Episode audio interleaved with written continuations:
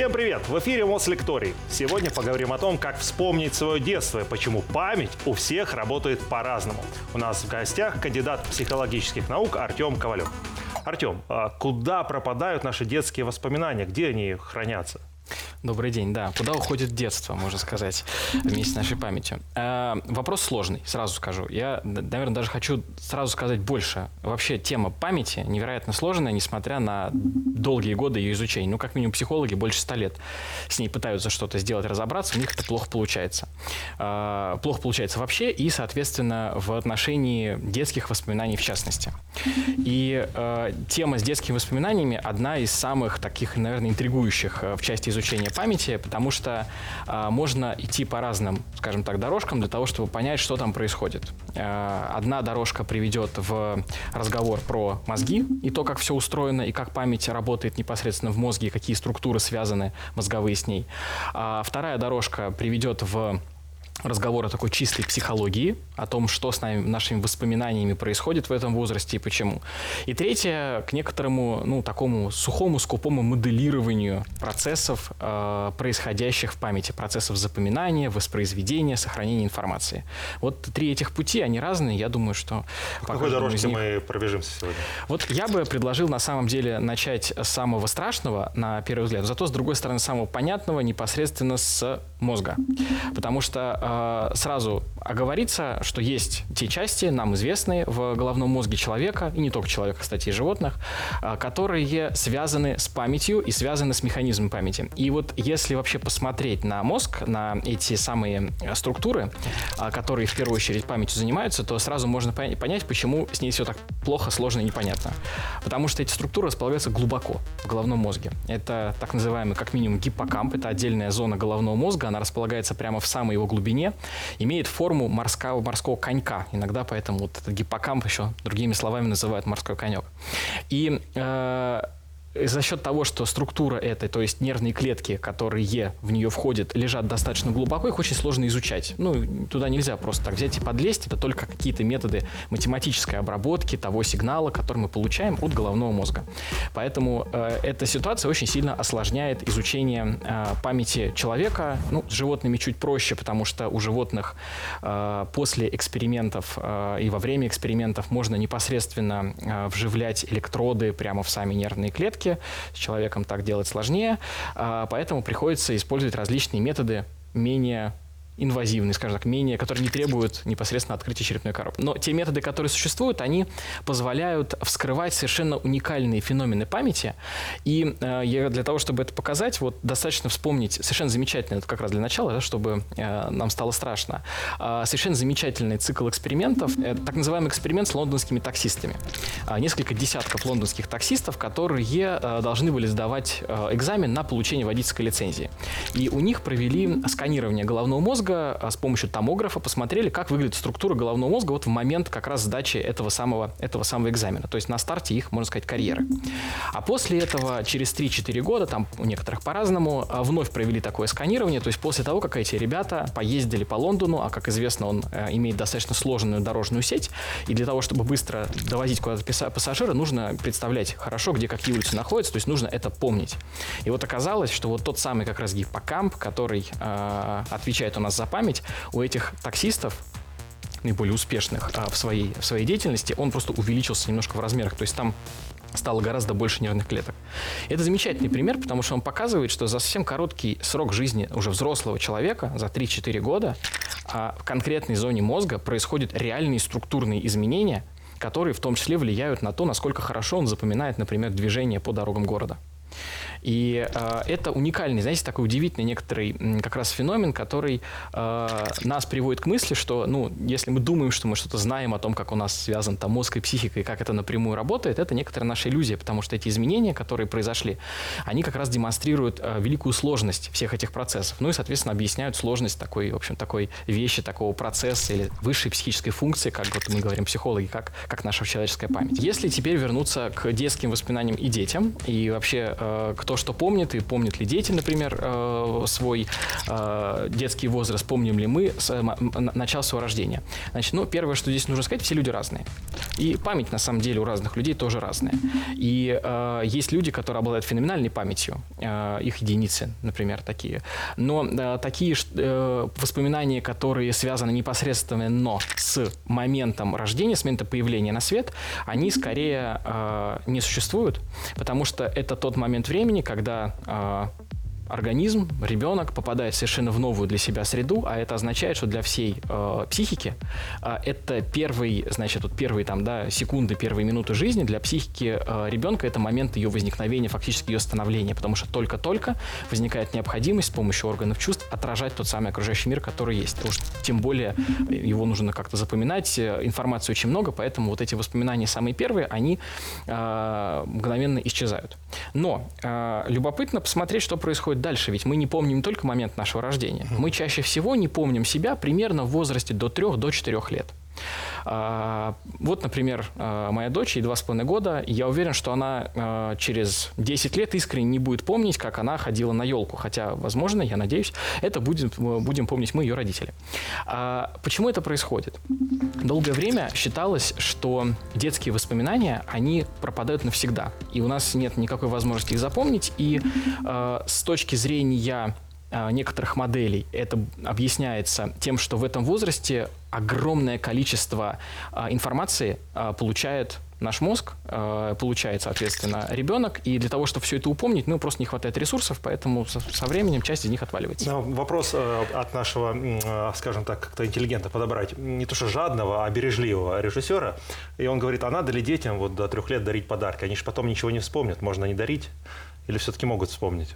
Э, подарки дарить надо в любом случае, вне зависимости, вспомнят они или нет. Это влияет на все другие процессы становления детско-родительских отношений. А, э, подарки дарить стоит как раз потому, что мы э, лучше всего запоминаем то, что вызвало у нас какую-то эмоцию. А, эмоцию. Вот, поэтому подарок, особенно если это желанный подарок, вызывающий, соответственно, эмоцию, безусловно, положительную, он усиливает, да, вот это эмоциональное ощущение, оно усиливает как раз наше воспоминание. И вот здесь же, кстати говоря, про эмоции можно сказать про вторую такую, ну не то что теорию, но некоторую модель, с помощью которой описывают процессы нашего забывания детского возраста. Здесь нельзя вспомнить такого известного психолога, как Зигмунд Фрейд, да, много, многим известного. Uh-huh. Как раз он здесь постарался, потому что с его точки зрения, с точки зрения его теории общепсихологической, э, в этом возрасте у нас э, возникают разные совершенно желания, совершенно разные воспоминания и совершенно разные эмоции, часто негативные. И для того, чтобы чтобы ну, не перегружать нашу психику вот этим чем-то негативным, мы это затираем, мы это убираем, значит, из нашей психики сознательно, и поэтому не можем это вспомнить. Но оно остается вот в том самом фрейдовском бессознательном, и потом где-то потом может проявиться уже в старшем, соответственно, старшем возрасте. Саш, придется раскошеливаться, дари, все дети вспомнят. А, тогда вопрос. Понятно, что все мы разные, но в целом, а, в каком в среднем возрасте, да, вот мы начинаем себя вспоминать? Э, долгое время считалось, что где-то мы себя начинаем помнить, начиная с 4 лет, а все, что до этого, куда-то исчезло. Э, любопытно, что, вообще говоря, до 80-х годов э, прошлого века вот исследователей, вот эта так называемая детская амнезия, когда мы забываем все, что до 4 лет, она в меньшей степени привлекала внимание, а потом привлекла. И э, были проведены замечательные эксперименты, э, которые показали следующее. Значит, э, в экспериментах участвовали группы детей в возрасте 4 лет их просили вспомнить о том, что с ними было год-полтора назад. Четырехлеток. Четырехлеток. Угу. И они прекрасно называли, что с ними было, говорили о том, что, значит, они были там в, таком, в такой-то поездке, им подарили такой-то подарок, ну и так далее.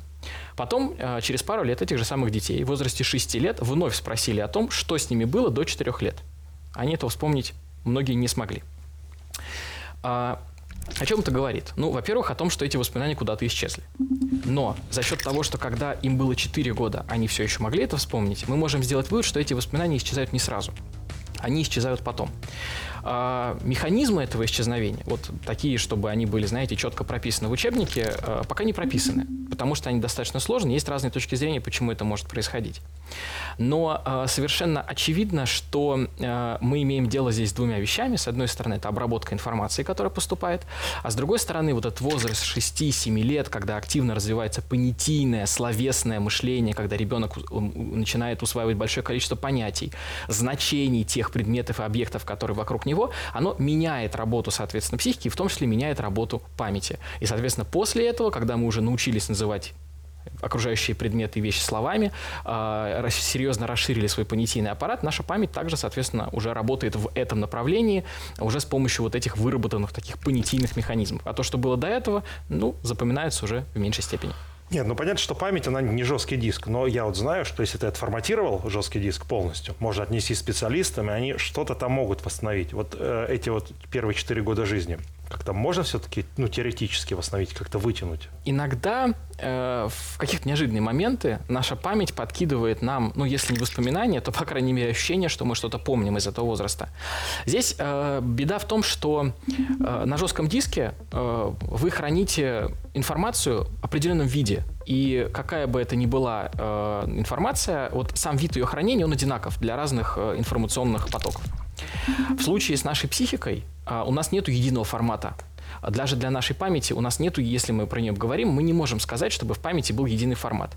Ну, например, мы можем разделить нашу память, самое простое, самое известное такое деление, на кратковременную память и долговременную по времени хранения.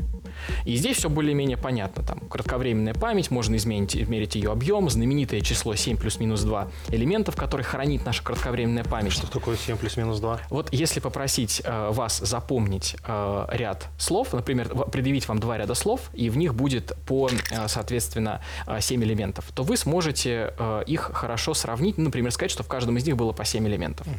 Если же дать вам два ряда слов по 9 элементов, окажется, что вы уже будете затрудняться в ответе одинаковое ли количество элементов в этих рядах или нет.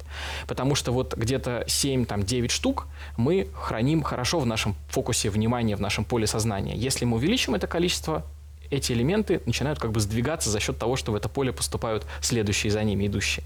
Такой как бы ряд последовательных, последовательных возникновений, следов памяти. Можно такая оперативная память занялась, э, дальше пошла. Совершенно верно. Так же оно и как бы устроено.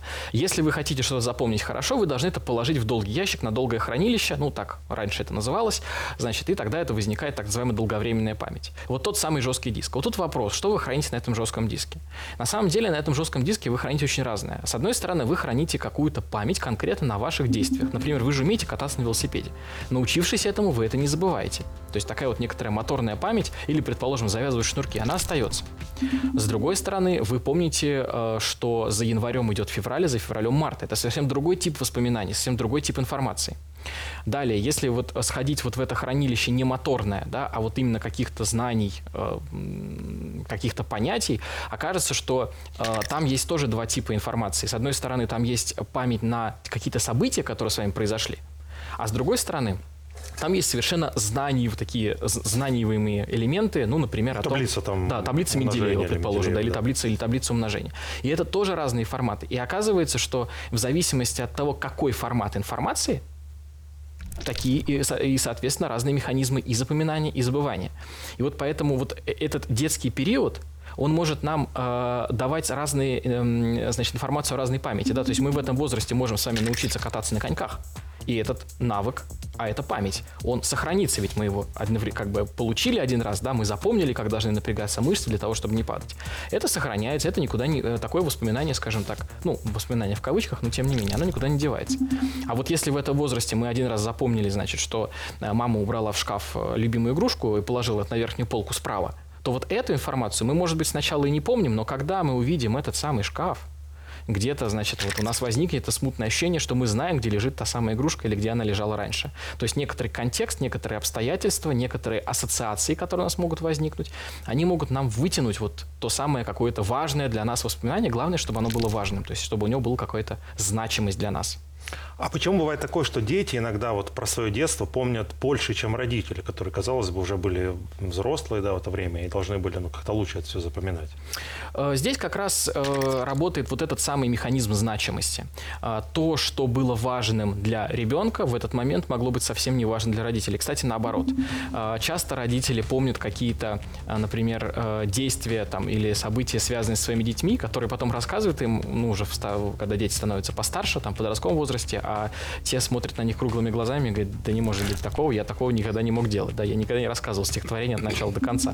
Значит, э, Евгения Онегина, хотя на самом деле, может быть, там вполне себе ребенок это делал, но по каким-то причинам забыл. Да, вот причины забывания их может быть очень много. Но вот э, отвечая на вот этот вопрос, почему дети помнят лучше, потому что они еще как минимум за счет своего возраста не успели э, забить свою память другими воспоминаниями. Вот, кстати, период э, подростковый, вот от, ну, скажем так, возьмем широко от 14 там, до 18 лет, да, такой вот э, средний подростковый, как теперь уже можно сказать, период, он настолько насыщен разными воспоминаниями, особенно э, связанный с эмоциональными переживаниями, которые сильно как бы привносит свой вклад в наше вот это хранилище, да, памятевое. И за счет этого, э, ну, место нужно немножко освобождать. Какие-то более ранние, более детские воспоминания уже в силу, опять же, своей меньшей эмоциональной значимости, они потихонечку исчезают. Поэтому, кстати, вот то, что касается этого периода, здесь, конечно, дети помнят чаще именно гораздо больше, чем, чем, чем взрослые. Мы вот э, к детству еще вернемся, но вы сказали про хранилище. А это хранилище, оно что, бесконечно? Или вот есть э, какое-то определенное количество там, знаний, умений, навыков, которые поместится в голову, и потом я его забуду. У всех ли оно одинаковое? Или оно растягивается, вот, что как? Память, э, как на самом деле и многие другие наши когнитивные функции, когнитивные познавательные процессы, э, подвержены тренировке. Вот если мы ее тренируем, если мы запоминаем большие объемы информации, э, причем не просто так бессмысленные э, слоги из трех букв, а если это информация, которая, например, используется в нашей деятельности, профессиональной деятельности, предположим, то тогда, вот как эти таксисты лондонские, э, тогда мы лучше, в принципе, э, вырабатываем у себя эту способность к запоминанию, способность к удержанию каких-то, какой-то информации, каких-то следов памяти. Если мы память не тренируем, если это нам не нужно, то, соответственно, такие возможности у нас снижаются. А как-то вот в этих гигабайтах, э, не знаю, терабайтах можно условно нашу память измерить? Ну, можем запомнить там всю там, библиотеку условно ленинскую или что? Э, исходя из того, что мы знаем про то, что память во многом обеспечивается связью между нервными клетками, и исходя из того, что мы знаем, что у нас миллиарды этих нервных клеток, между которыми э, можно установить огромное количество, значит, миллиарды, миллиарды этих связей, э, можно сказать, что, э, ну, если не бесконечный объем, то, по крайней мере, такой, что нам его точно хватит для любого объема информации, который мы хотели бы запомнить. Другое дело, что эта задачка достаточно сложная, именно научиться вот запоминать огромные объемы информации, и для того, чтобы они не терялись, их нужно еще и время от времени повторять, да, то есть нужно, скажем так, с пыльной полки нужно иногда доставать какой-то след памяти, э, протирать его тряпочкой э, для того, чтобы он не терял, не терял свою чтобы не становился прозрачным, чтобы он был как бы крепким, устойчивым. То есть это проблема, по сути, нашей лени, да, вот э, незапоминание большого количества информации? Во многом да, потому что нам очень сложно делать над собой вот это усилие. Здесь мы переходим к тому, что память, она не существует сама по себе. Не бывает памяти вне... Э, знаете, как человека нет без памяти, да, вот мы без памяти были бы просто некоторой тенью. Э, значит, также, соответственно, не бывает э, памяти без человека. Э, для того, чтобы что-то помнить, для того, чтобы что-то запоминать, нужно, нужно волевое усилие, усилия, необходимо иметь возможность удерживать внимание на э, том объекте, который мы хотим запомнить. Кстати, вот не случайно у нас на факультете, у нас нет отдельно курса психология памяти, он называется курс памяти и внимания, потому что два этих процесса, они неразрывно связаны между собой. Не удерживая в поле внимания некоторое содержание, невозможно будет перевести его сначала из кратковременного хранилища в долговременное, потому что его нельзя будет повторять. Поэтому здесь, а, я бы сказал, не только лень, но и наши волевые возможности, наши возможности саморегуляции и самоорганизации, а, которые позволят нам, ну, как минимум, не переключиться на другое содержание. Ну, давайте к тренировке памяти мы вернемся. Пока вот с детьми хочется закрыть эту тему. А вообще нам детские эти воспоминания, они нужны? Или, может быть, их надо выбросить из головы, да и, ну, забыть как некий этап жизни. Мы же молочные зубы выбросили, да, ну вот и память туда же. Э, снова вернусь к этому тезису, что э, кто мы, кто бы были мы, если бы у нас не было памяти. Э, знаете, вот одна из таких, как сказать, функций по учебнику у нашей, у нашей памяти заключается в том, чтобы создавать нашу личность. Mm. Вот если мы уберем все наши детские воспоминания, в том числе воспоминания о, об каких-то, например, отношениях между людьми, воспоминаниях о тех эмоциях, которые нам принесли те самые подарки, да, которые кто-то не хочет покупать своим детям, а, то а, человек бы потерял в своем опыте, в своем опыте взаимодействия с этим миром. Поэтому, конечно, детские воспоминания в целом нам нужны. Особенно нам очень нужны воспоминания, очень важные для ребенка, которые определяют э, очень многое в его поведении. Потом это, например, воспоминания о взаимодействии со значимым взрослым, да, с родителем, ну или каким-то другим значимым взрослым, который был в жизни у ребенка. Потому что память о том, как было выстроено это взаимодействие, ну, например, в подростковом возрасте, очень сильно влияет на то, как э, молодой человек или девушка выстраивают свои первые некоторые отношения с другим противоположным полом. Э, то же самое касается каких-то какого-то поведения, ну, такого, скажем так, опасного или рискованного. Да? Если мы в детстве запомнили что-то, что что-то делать опасно, это может приводить к определенным последствиям, то с хорошей степенью вероятности мы не будем это повторять в, повторять в прошлом. Поэтому вот наши детские воспоминания, я бы назвал это э, важным с точки зрения нашего опыта, который мы приобрели вот в процессе нахождения в этом сложном многообразном мире. А если в детстве был какой-то негативный опыт, негативные воспоминания, их можно из головы вычеркнуть, э, забыть? Э, наша психика так устроена, что она сама постарается это либо забыть, а, либо придать некоторый другой оттенок и даже подменить это воспоминание, исказив в нем что-то. Так, к сожалению, такими делами наша психика занимается постоянно. И э, это такой защитный механизм, так называемый, который нужен для того, чтобы, чтобы мы каждый раз, вспоминая нечто, что случилось с нами, не переживали вот те самые негативные эмоции. Мы очень не любим расстраиваться, особенно вспоминая что-то. Поэтому каждый раз воспоминая э, вот тот негативный опыт, мы его можем немножко переосмыслить, а потом немножко и поменять в нем какие-то элементы. Причем это происходит бессознательно, вне зависимости от нас, для того, чтобы ну, нас как бы обезопасить. Это как поломанный телефон, вот детская игра, да, с течением времени от одного к другому игроку просто меняется смысл немного, меняется, а в конце вообще другое воспоминание получается. Да, и такое тоже бывает. Бывают ложные воспоминания, бывает, что мы помним то, чего не было на самом деле. Нам кажется, что это было, хотя на самом деле этого с нами никогда не случалось. А каков механизм? Нам это насадил кто-то?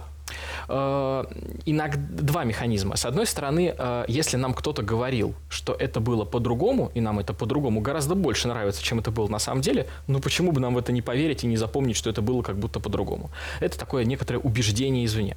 С другой стороны, это сам внутренний механизм. Когда мы что-то вспомнили, нам показалось, что надо было, конечно, в этой ситуации повести себя по-другому, и вот каждый раз это повести себя по-другому, окажется, я себя по-другому ты повел. И, наверное, там и ситуация по-другому совсем выглядела. Вот. И если я ее помню, то помню уже немножко искаженную. Ну или она просто забывается, потому что она была слишком негативной, слишком неприятной. И тогда память сама ее убирает для того, чтобы мы не могли эту информацию извлечь. То есть организм, он сам себя обманывает, получается? Ну, можно сказать и так. Здесь, опять же, я должен э, сделать ремарку, что, э, знаете, это такая феноменология, которая наблюдается, вот э, в экспериментах наблюдается, там в экспериментах как раз сложными воспоминаниями это было показано, что люди помнят то, чего им не говорили. Но реальные механизмы этого мы, ученые, до конца не знаем. То есть у нас вот мы не можем построить такую стройную, общепринятую модель, которая бы сказала, вот мы забываем потому-то, потому-то. Потому что, предположим, с точки зрения того же самого вот Фрейда, а у него есть некоторые представления, согласно его теории, но его теория имеет много вопросов, э, особенно с позиции сегодняшнего дня. Поэтому э, это некоторые предположения о том, как это может происходить. Мы можем только пока предполагать. Стараемся экспериментально доказывать. Что-то получается, что-то не очень. Но здесь я вот начну с того, чего начал. А, сама, сам процесс памяти, он настолько сложный, настолько многогранный, вот, и видов памяти куча, а, что приходится с разных сторон к этому подступаться. Но однозначно, если я буду что-то хотеть сильно забыть, я, наверное, это вот так вот прям специально не забуду, да, но просто со временем где-то может исчезнуть. Да, за, любопытно, что если да. вы будете хотеть что-то забыть, вы будете каждый раз вспоминать то, что вы хотите забыть, и каждый раз вспоминая это, вы будете актуализировать эту информацию, этот след памяти, он будет становиться из этого более прочным. Хорошо. А почему тогда мы одни события в своей жизни помним хорошо, да, прям вот отчетливо, даже с ними были очень-очень давно, а некоторые, которые были вот вчера, или когда тебе вот супруга мне дают какие-то домашние дела на сегодняшний день, я это забываю сразу же? Э, вообще существует много разных факторов, которые влияют на процессы нашего вспоминания и запоминания и извлечения информации, э, значит, из нашей памяти. Э, я на примере покажу. Вот есть э, замечательный совершенно цикл экспериментов, который имеет своим предметом очень такой, кажется, что простой конструкт, но при этом на котором хорошо видно, что разные совершенно вещи на него влияют. Значит, это эксперименты, которые появились еще в конце 40-х годов, и они показали, что, например, когда э, животное бегает по лабиринту, э, то если оно даже по нему просто так бегает, и вы его не подкармливаете в конце этой пробежки, не даете никакой еды, э, у животного формируется некоторая карта этого самого лабиринта, по которому оно перемещается. Да? То есть некоторое такое мысленное представление того пространства, в котором оно находится. И казалось бы, ну зачем оно нужно? Ну бегаешь ты и бегаешь. Если тебе не дают никакой, э, никакой пищи в конце, то э, можно и не запоминать это. Но нет, э, это происходит. А, некоторое время не понимали, а, с чем это может быть связано. Потом, значит, замечательный цикл экспериментов, за который, кстати, была получена Нобелевская премия в 2014 году, показал, что в том самом гиппокампе, о котором я говорил, при а, перемещении крыски по разным частям лабиринта возникают активация нервных клеток. И любопытно, что эти нервные клетки располагаются такими шестиугольниками. То есть фактически, ну, их назвали GPS-нейроны, фактически мы картируем, значит, пространство вокруг нас.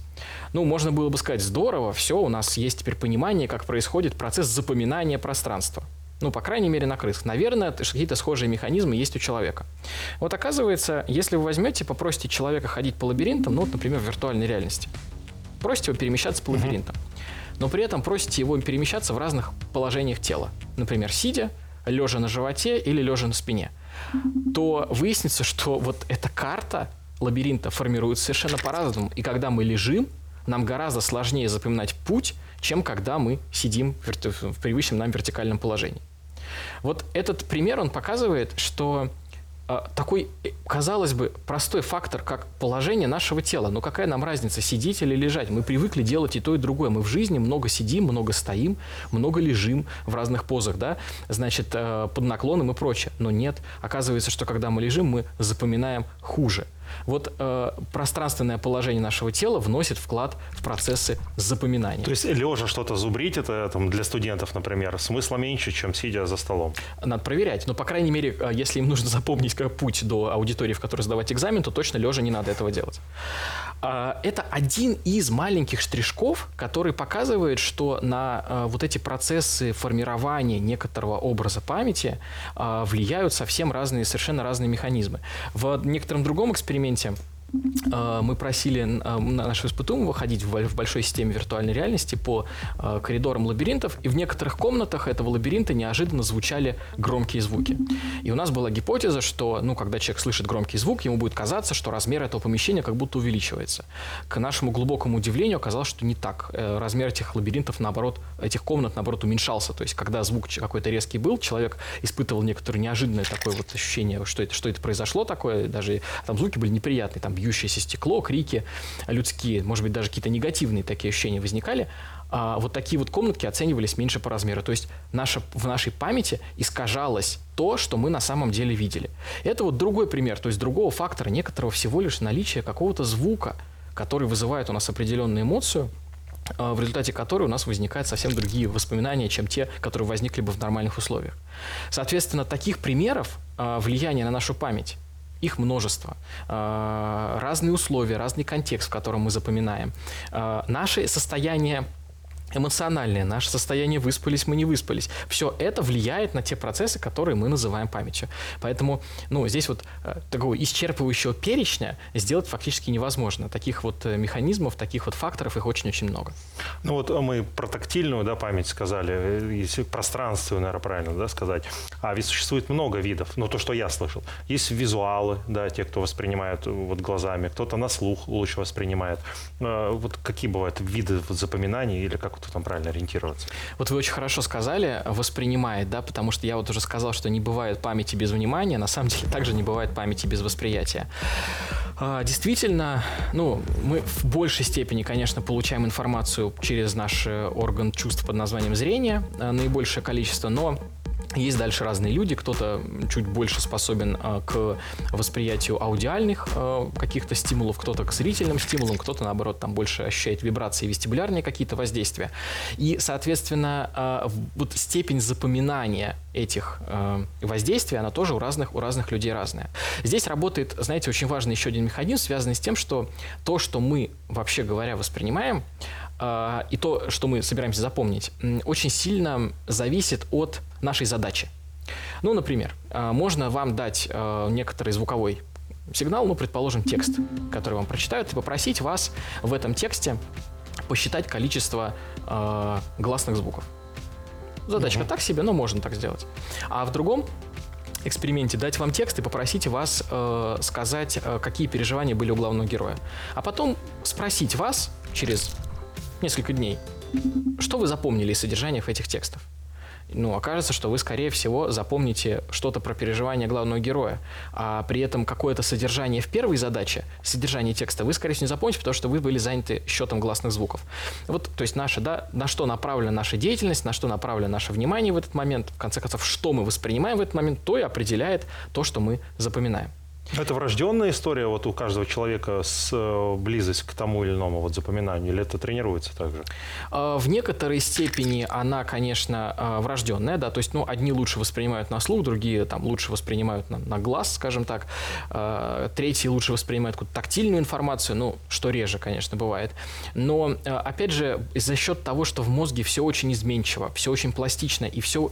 Генетика, она многое определяет, но в части нашей психики, особенно в, в, в части нашей психики, которая связана именно с познавательными процессами, с нашей памятью, вниманием, мышлением, речью. Здесь очень многое зависит от того, как мы формировали эти процессы, как мы их учили, как мы учили человека ими пользоваться. А, оно, э, скажем так, то здесь вот это воспитание, да, и среда, скажем так, они больше будут влияние оказывать, чем те врожденные способы, которые а, появились у человека с, ну, с появлением на свет. А, тогда, может быть, э, к вопросу о том, как память э, тренировать, потому что сразу приходит на ум там стихи, да, нас в школе их заставляли учить, говорили, тренируй свою память. Э, Еще почему-то вот шахматисты говорят, у них какая-то сильно мощная память, игра в шахматы. Вот что реально может помочь нашу память натренировать? И, собственно, большое количество выученных стихов поможет мне потом выучивать что-то другое, не связанное со стихами. Сложный вопрос. Э, ну, здесь немножко все индивидуально. Наверное, про стихи можно сказать следующее, что э, ведь стихи тоже можно учить по-разному. Одно дело, если это некоторое механическое, многократное воспроизведение текста, в котором человек не видит никаких смыслов и взаимосвязей, ну, такая механическая память, наверное, окажется наименее устойчива. Если человек учит стихи и каждый раз строит какие-то ассоциации, представляет какие-то образы, устанавливает логические связки между, соответственно, четвер четверостишиями, то вот такой процесс глубокой обработки информации, он, конечно, будет и вести к лучшему запоминанию. И самое главное, вот к тренировке этому навыку, этой глубокой, глубокой обработки этой информации. Тут еще здесь очень важный такой момент, что вот я сказал, что есть разные виды памяти. А, одним из них в последнее время, особенно а, так, привлекающим внимание является вот та самая оперативная память или рабочая память. А, то есть нужно вспомнить то, что тебе сказали только что, например, а, в течение некоторого времени. Это вылетает быстрее всего из да, головы. вот а, если взять таких людей, как синхронные переводчики, то это как раз люди, у которых замечательно развита рабочая память, потому что они ежедневно тренируют ее, они ежедневно находят ситуации, что они услышали что-то, они это переводят, и одновременно у них поступает в память уже следующее содержание, которое говорит, говорит человек. И пока они воспроизводят перевод предыдущего, у них в памяти обрабатывается вот это как раз следующее содержание, и так до бесконечности. Вот э, как бы работая с, такой, с такого типа информации, в такой, находясь в таких сложных условиях, вообще для психики это достаточно ну сложные ну, да. такие нагруженные условия, мы как раз тренируем нашу память. Это не значит, что всем надо стать асинхронными переводчиками, но вот если говорить про шахматистов, то у них происходит примерно следующее, вот примерно то же самое. То есть они, поскольку поскольку все время в памяти держат э, варианты ходов фигур, то они в первую очередь у себя вырабатывают вот эту вот рабочую память, когда они одновременно прорабатывают несколько маршрутов, несколько последовательных действий и э, выбирают, какой из них потом придет к наибольшему, к наибольшему успеху. Если же мы говорим, скажем так, про некоторую ну, бытовую память, скажем, именно про то, чтобы что-то лучше запоминать, то здесь э, тренировка э, любая, да, связанная просто с э, обработкой поступающей информации, с выяснением тех логических связок между ними. Э, вот оно приводит, вот работа мысли, да, она здесь над э, тем содержанием, которое к вам поступило, оно лучше всего тренирует именно э, процесс запоминания этого самого содержания. Воспоминания, да, они хранятся только вот в этой части мозга, вот про которую вы говорили, как еще раз она называется? Гиппокамп. Я забыл. Ну, ничего удивительного в разговоре про память. И, и, и больше нигде, только он. Э, на самом деле не совсем так. Э, просто в отношении него в большей степени понятно, э, как происходят какие-то процессы консолидации следов памяти, какие там нервные клеточки могут действительно за это отвечать. В реальности разные зоны мозга отвечают за, за, нашу, за нашу память. Это, конечно же, и лобные доли человека, это и теменные доли. То есть это те отделы головного мозга, которые в первую очередь за, заняты обработкой информации. Ну, кстати, здесь же надо сказать, что, безусловно, э, участие в нашей памяти принимают э, зоны структуры, связанные с эмоциями. Потому что когда мы что-то вспоминаем или когда мы сталкиваемся с некоторым внешним объектом, вне, э, внешней окружающей среды, мы не только вспоминаем, что это... Вот встретили мы собаку, большую, черную, значит, с клыками, да, из которых слюна капает в темном переулке. Мы должны не только с вами вспомнить, что это собака, у которой есть четыре ноги и лапы, в смысле, четыре лапы и хвост, да, но и то, что, соответственно, такого рода собака может причинить нам некоторый вред. А это уже воспоминание эмоциональное.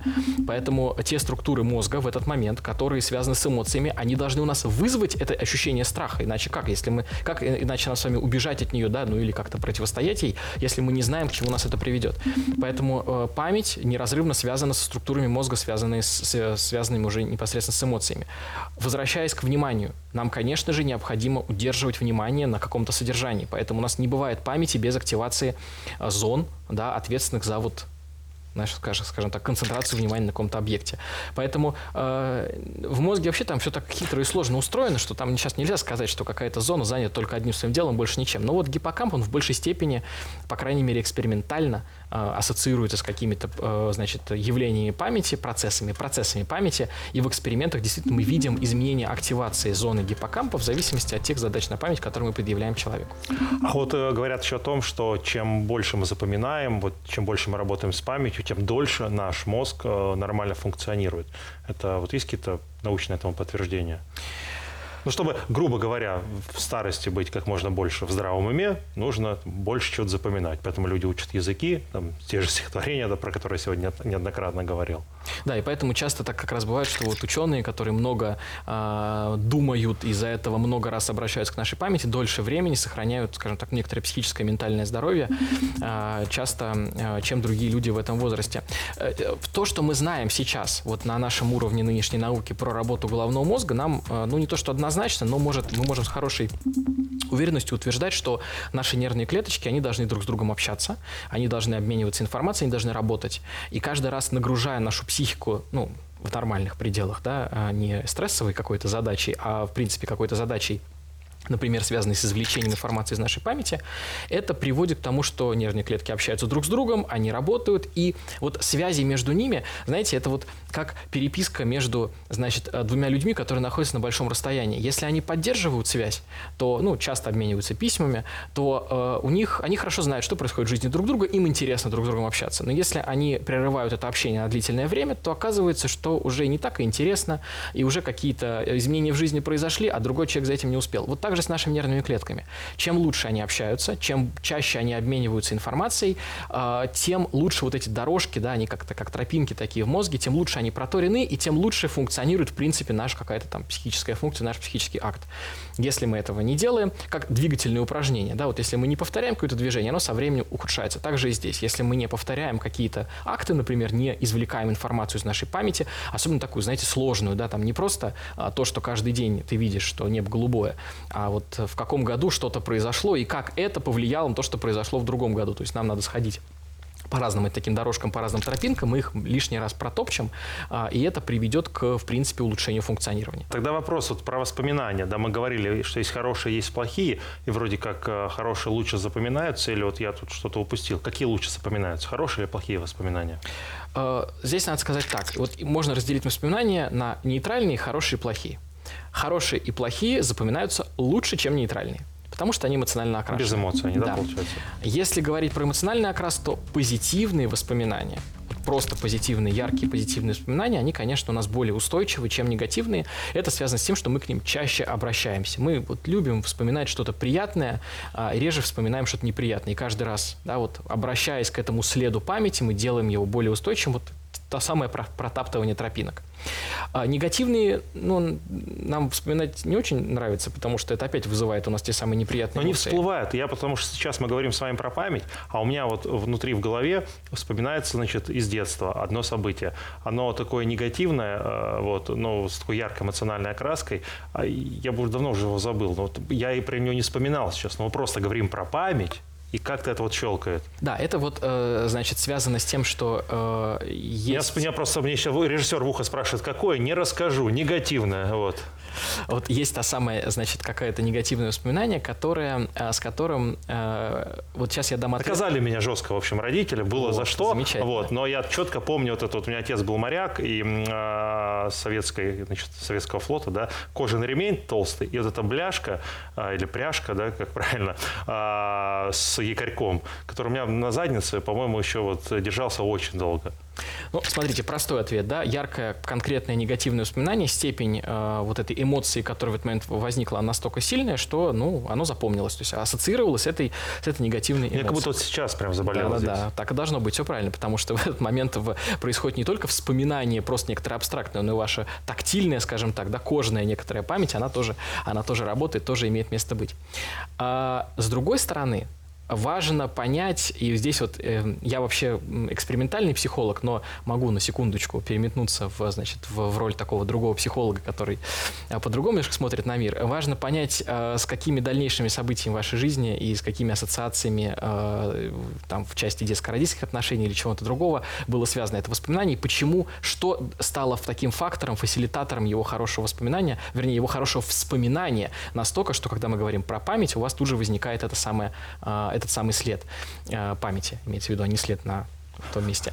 А, вот, поэтому здесь вот целый комплекс вот таких вот а, нюансов есть, а, вот, которые можно рассмотреть, и на самом деле, которые очень, ну, в принципе, несложно экспериментально проверить. Предположим, если в момент вашего этого воспоминания а, мерить у вас какие-нибудь физиологические показатели, посмотреть, учащается у вас сердцебиение в этот момент или нет. Да, это будет как раз информация о том, а, что происходит с вашим эмоциональным состоянием. То есть является ли эмоция, которая тогда возникла, негативная, а, триггером для того, чтобы каждый раз это воспоминание у вас возникало. А, или же наоборот, пойти в друг, другим путем, посмотреть, какие ассоциации, а, вот как, как раз психоаналитики делают, да, какие ассоциации у вас возникают на это событие, чтобы разобраться с тем, с чем оно связано, что, какие другие жизненные явления могли а, оказать воздействие на такое хорошее, устойчивое, значит, вспоминание этого, этого события. Это, кстати, вот такое событие больше из эпизодической памяти, вот, да, из тех видов, о которых мы говорили. То есть, видите, здесь много, вот с разных сторон можно заходить для того, чтобы попытаться понять, а что это такое, почему оно запомнилось, а что-то другое, наоборот, забылось. А может, вообще этого не было, это ваши ложные воспоминания? Да нет, вроде было. А, а вот вы говорили про триггер. Триггером же может быть все что угодно. Например, запах. Да, где-то проходишь, раз его услышал, да, какой-то аромат, раз у тебя что-то всплывает, этот хлеб там, не знаю, из детства, который ты нес домой, полбулки съедал. А, не, не только же запах, все что угодно может нам туда обращаться, к памяти?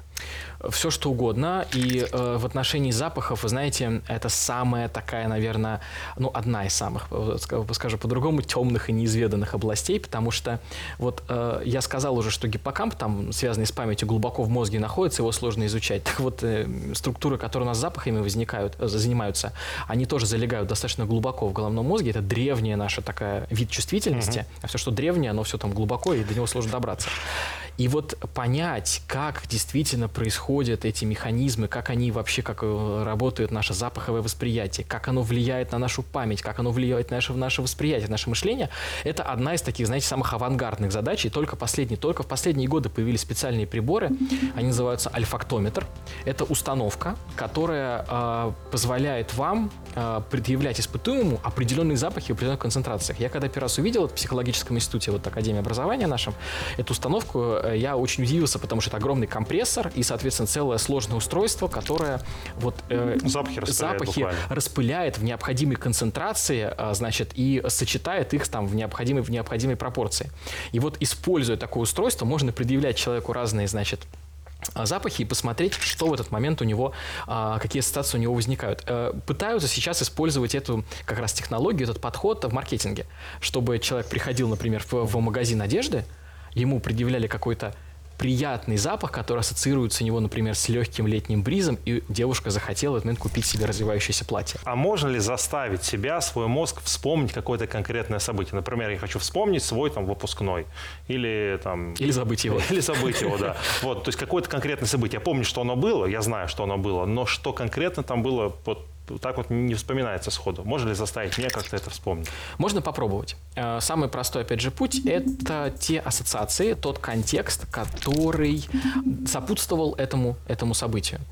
Э, кстати, это один из, знаете, вариантов вот, э, терапевтических, которые используются. Например, если с человеком случилось какое-то психотравмирующее событие, и оно не дает ему, вот он не может вспомнить, что там конкретно было, оно не дает ему покоя, но ему нужно это вспомнить для того, чтобы ну, отпустить. с ним, да, чтобы отпустить, чтобы принять его, чтобы отпустить его и проработать.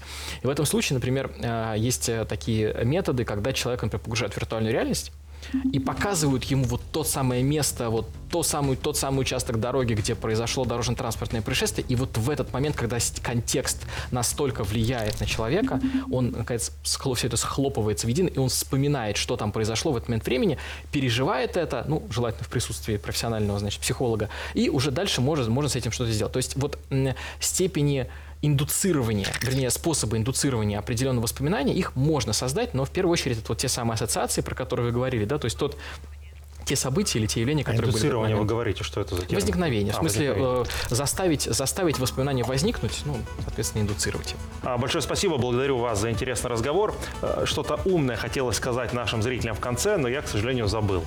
Вот, поэтому сейчас пойду тренировать память, чего я вам советую. Это был Мост Лекторий. Увидимся.